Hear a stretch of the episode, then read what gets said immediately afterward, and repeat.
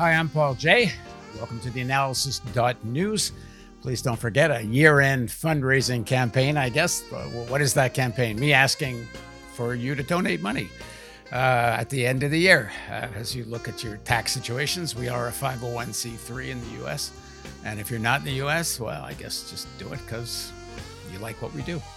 Be back in a few seconds with Tom Ferguson. We're going to talk further about the perfect storm gathering in the 2022 and 2024 elections.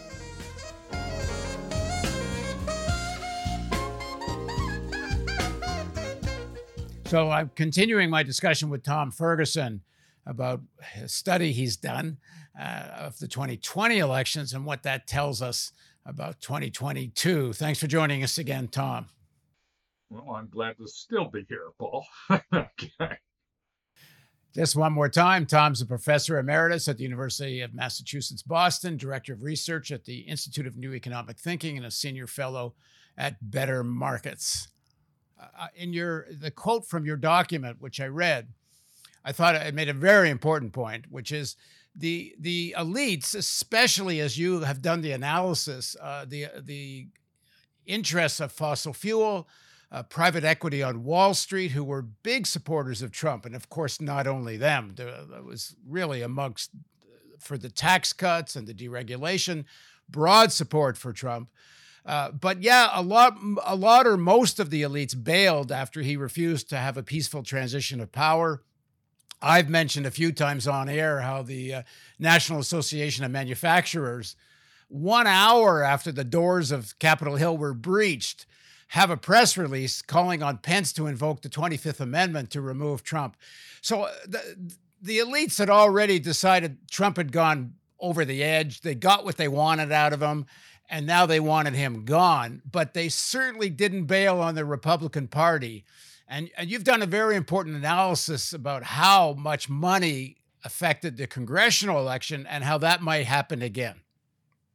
Yeah, look, in that, yeah, the in our paper, we we toward the end we asked the question why were the results of the presidential race so different from the congressional races? Which you know right up to the very moment of election day uh, I was reading in paper after paper how the Democrats were blowing away the Republicans in uh, fundraising and that this was going to lead to all kinds of triumphs in the election. Now, uh, look, we've been here before. We had been here before, in particular, because my colleagues Jorgensen and Chen and I have we we, were, we had just finished an analysis of 2016, where you could see. Uh, with like three weeks to go, the chances of the Republicans taking the holding on to the Senate were vanishingly small.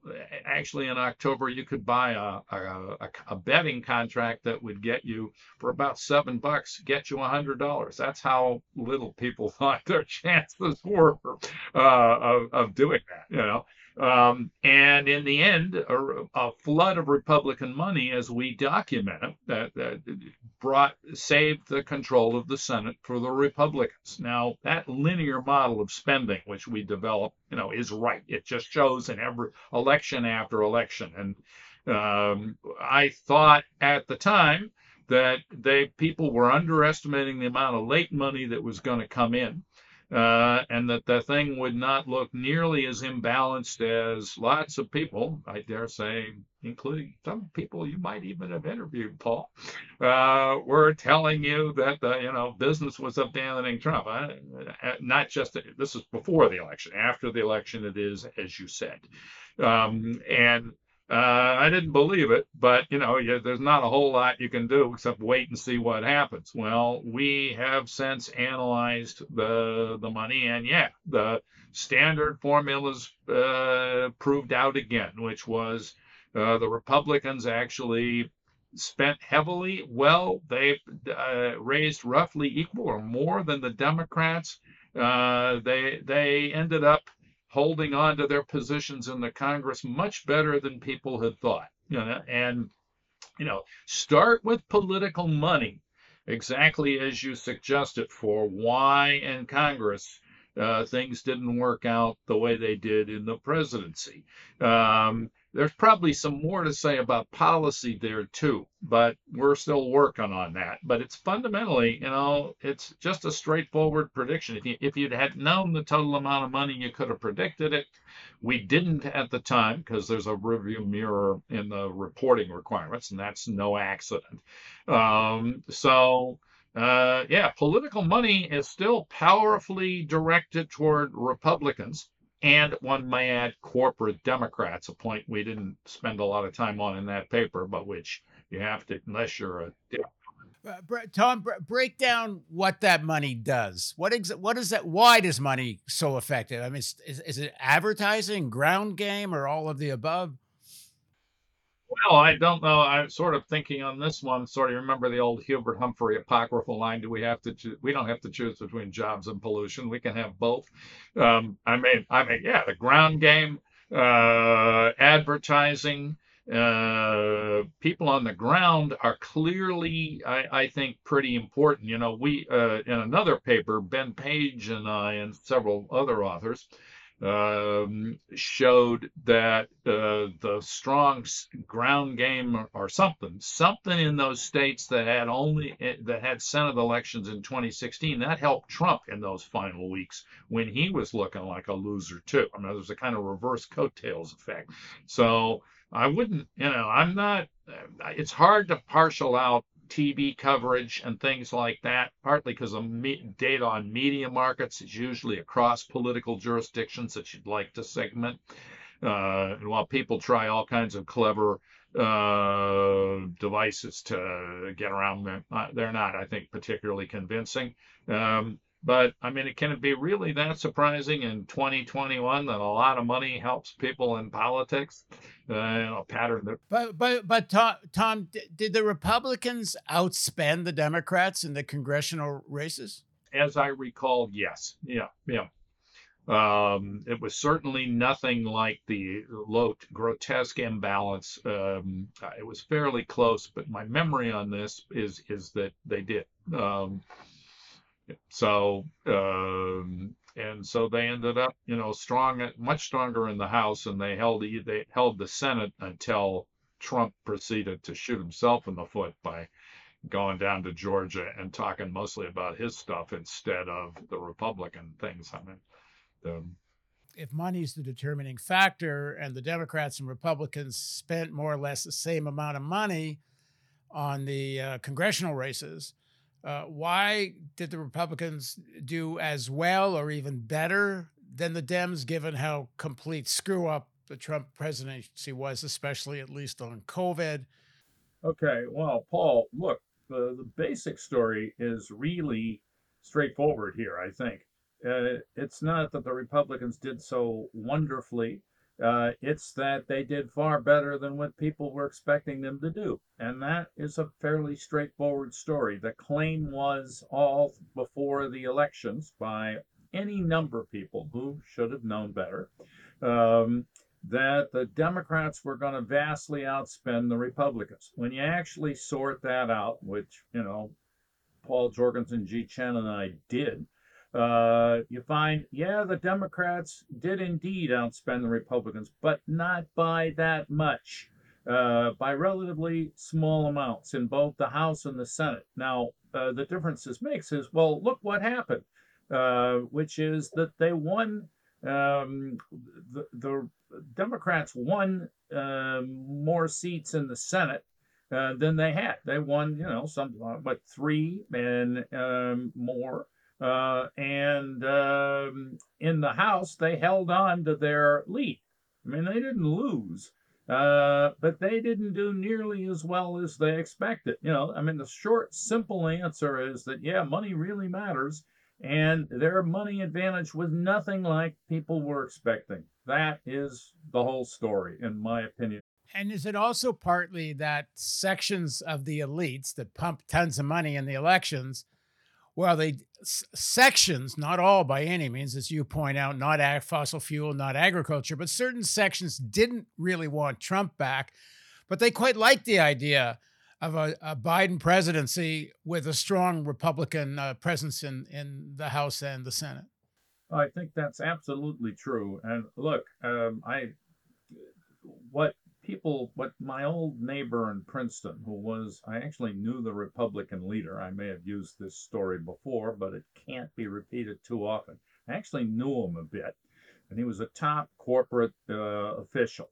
Um, and he used to refer to George Ball uh, Democrats. George Ball was um, a, a, very celebrated Democrat who actually performed quite creditably uh, in especially Vietnam in Lyndon Johnson's administration, but uh, he voted Republican in local elections. And that, that kind of combination is, is very, very common. Um, and uh, yeah, I, that's just an extreme version of what you're talking about. Yes, indeed. Um, that's the you know, just the basics of the situation. Yeah. So, in terms of 2022, um, well, it's pretty clear the the preponderance of the elites, not all, but a lot of them bailed on Trump the individual. Although he's still got a long list of billionaires that are uh, showing up and paying homage and kissing his ring, or uh, politicians certainly are kissing the ring, and billionaires still want to rub shoulders. But the preponderance of the financial sector and others certainly wanted him out after he lost the election. But what what what does that mean now in terms of 2022? Because uh, the, uh, is the preponderance of the elites going to be behind the Republican Party? That's hard to calculate until we. I, I, my reading is that Trump is pretty much poisoned to large chunks of former supporters. They'd rather they need Trump light uh, as it were, are Trump different? I think your the the, the fabled uh, Virginia governor's race that was just run uh, shows you the wave of the future. Um, that was the candidate. There was a former Carlyle partner, uh, Youngkin, and he was running not, and he was running with a black lieutenant governor, though not formally on the same candidate, though not formally on the same ticket because they're separately uh, elected there. Um, and he was obviously uh, there have been you know he was carrying on about critical race theory in the schools, which isn't taught in Virginia schools. On the other hand, there have been plenty of problems about schools, and here let me just sort of we this is worth a moment's notice. Lots of things went wrong in American schools over the last year or two. And there, in many cases, it'd be hard to apportion the blame except at the top for being so uh, uh unresponsive. But like you can't hardly blame teachers who've been told to go get uh, online and teach online when they have never, you know, many of them have never had, even had that kind of equipment available, or, and students who had not. I mean, I talked to a college president, uh, president of a college association who dealt with mostly historically Hispanic uh, universities, and he's just said many of our students, we gave them computers, and they had uh, they didn't have electric power. Uh, pardon me, uh, sorry, not electric power. They didn't have broadband uh, that they could use in their houses um, and things like that. So I'm not suggesting at all that you, know, you start pinning the blame on teachers, but schools have had lots of trouble dealing with this, and they have now they've got some money, but they, you know, they're promised a new checklist. I saw in the Biden. They, they need very specific guidance um, on ventilation, and they need uh, a great deal more quick uh, releases so they can spend the money on like tests that matter and things like tests that can be useful and are cheap instead of their legacy providers. And that people are moving way too slowly on this. Anyway, bottom line on this, Paul, is this: is that the critical race theory, I think, is the only discussion about school problems that's out there people know there have been colossal failures in the schools and they're often at their wits end. You know mothers in particular because uh, they get most of the daycare responsibilities are you know even in affluent neighborhoods complaining that you know that uh, say the teachers call in sick and things like that. Now that's not very surprising because nobody's done very much uh, to sort of protect uh, teachers all that much from covid problems. And so uh, and now we're out of the situation where your medical bills uh, were being picked up uh, by various government programs, although the at least the cost of the tests, I guess Biden is now going to pick up. Uh, but uh, anyway, this is just to say that uh, you're looking at yeah the perfect storm. It includes a mess in the schools that nobody is dealing with seriously. Uh, or even trying to understand. You can see how what's happening is a mass abandonment of schools. Um, there was a headline in the Boston Globe that the total number of people in the Boston schools had dropped below 50,000. You know, that you're not going to be, uh, what's happening is that people with means are walking out on a colossal basis. Um, and uh, this is not, people need to fix this quickly. Otherwise, you're going to get into a downward spiral of fewer and fewer people in them bigger and bigger problems. They're not getting fixed. Uh, and, you know, we sort of have run this thing in the 1970s uh, and before, actually, but especially since the Supreme Court decision that said you couldn't transfer, uh, that basically ensured you couldn't. Uh, use uh, richer areas money for poor for poorer urban schools. That Milliken decision of I think 74 um, cemented real inequality in an awful way in in, in urban core uh, areas.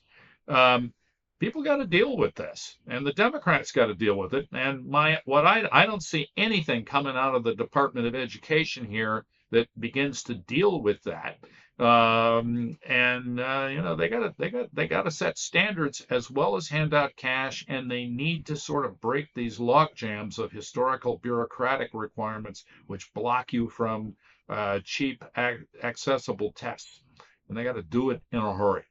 Um, so this is a mess. Uh, but now coming back to your point, what is the Virginia race? You know, if you read, uh, let me just walk you through this. This is very important, and it's been almost not completely misrepresented. I have to say, look, I'll, you know, I don't like the American media, but the Washington Post did a decent job on it in the end over time.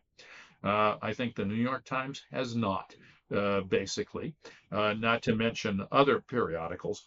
The original claim was that critical race theory or education was the dominant impact, was the dominant influence in the Virginia election. When you look at the polls, it wasn't. Um, it is perfectly obvious when you actually ask voters.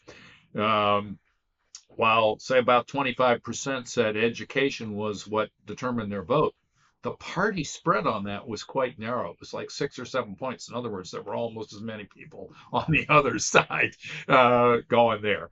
Whereas the folks who said the economy were something like 35%. And if you throw in taxes on that, uh, it's another 12 or 13 percent. There are only just a couple of polls there.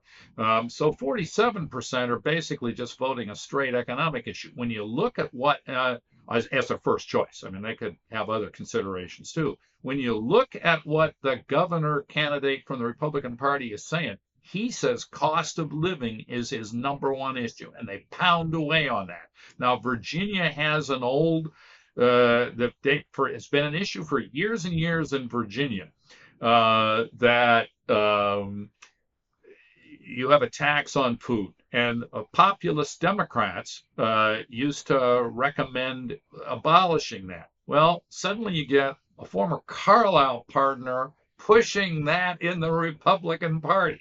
Now that's not race, and he's running with a uh, black woman uh, lieutenant governor candidate. So not surprisingly, he could. I mean, the uh, both black and Hispanic votes moved uh, a bit in the Republican direction there. Um, you can read critical race theory as a dog whistle, which is, I think, what it is, since they're not teaching it in Virginia. Uh, that's just, you know, they're better.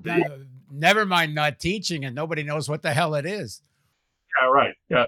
But you know, if you take a different approach to it, I mean, like in the Loudoun County, Loudoun County definitely had real trouble in their school system that I think uh, wasn't about critical race theory, but was about some very dumb policies occasionally. I, I'm old, but I'm not claiming to be an expert on that.